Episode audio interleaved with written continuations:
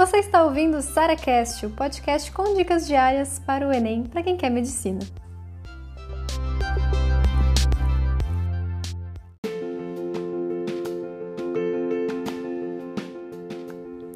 Junta aqui a galera que está estagnada na redação 900 do Enem. Cara, é 900, aí vem um 880, aí vem um 920, mas parece que nunca sai disso, né? De vez em quando, às vezes pode brotar um 980 do nada, fica super feliz, mas logo depois cai de novo para 900. E hum, acertei? Acertei. E deixa eu adivinhar mais uma coisa.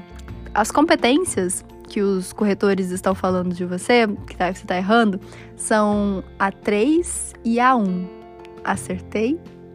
Deixa eu explicar umas coisas para vocês. Por que isso, né? Competência 2, 4 e 5, essas que eu já falei, né? São mais fáceis de gabaritar sabe?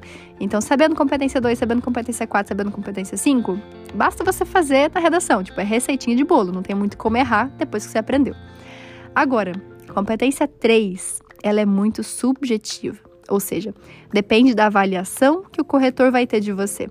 E são muitos detalhes, porque a competência 3 ela não só é subjetiva, mas ela também ela não é muito clara. Ela não é muito assim, ah, Faça isso e ganhe o ponto. É um conjunto de coisas.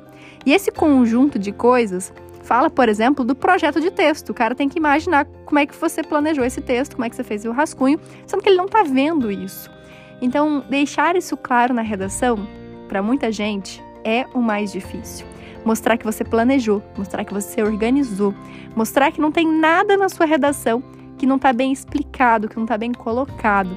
Então imagina, a C3, ela não é só sobre argumentação, tá? Isso é mito. A C3, ela vê seu texto todinho. Então, por exemplo, colocou alguma coisa na introdução que você não falou mais sobre isso, perdeu ponto. Ou, por exemplo, falou que uma coisa é causa de outra, mas assim, uma causa meio que indireta, ou seja, tem muita coisa ali envolvida também que você não falou, perde ponto. Ou, por exemplo, uma linha de raciocínio toda torta, né? Você fala de uma causa, você fala de uma consequência, aí você pega um, um, um, sei lá, um argumento de autoridade, e aí você coloca na referência, e você volta na causa, na, na, na consequência, aí você acha, você lembra de uma outra causa, entendeu? Fica um negócio de vai para lá, vai para cá, perdeu ponto na C3.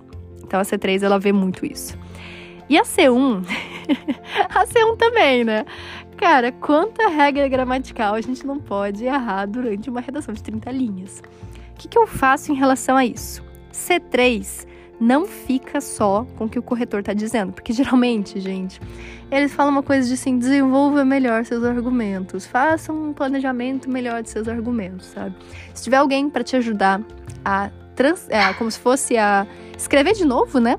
a, a sua redação, trocando ali o que você errou por outras formas de fazer, reorganizando o seu texto, reestruturando, é muito melhor. Então essa é a estratégia de C3, assim. Mostra para pessoa, pede para pessoa, se for um corretor, por exemplo, pede a pessoa, cara, exatamente onde que eu errei na C3? Eu sei que a C3 é um conjunto, mas geralmente tem um ponto ali que ficou pior do que o outro, sabe?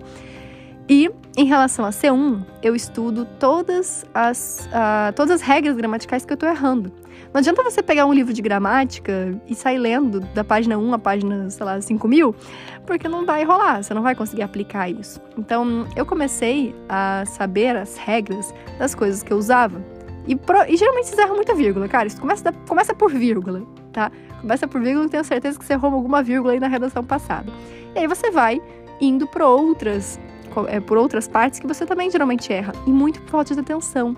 Um grande erro da C1 é a pessoa saber a regra, sabe, saber aplicar também, mas não passar corrigindo o texto, entregar ali sem ter nem lido o texto ou ter lido sem atenção necessária para a gente corrigir esses erros de C1. Então, essa é uma outra estratégia muito importante para você vencer a C3 e C1 e começar a gabaritar essa redação.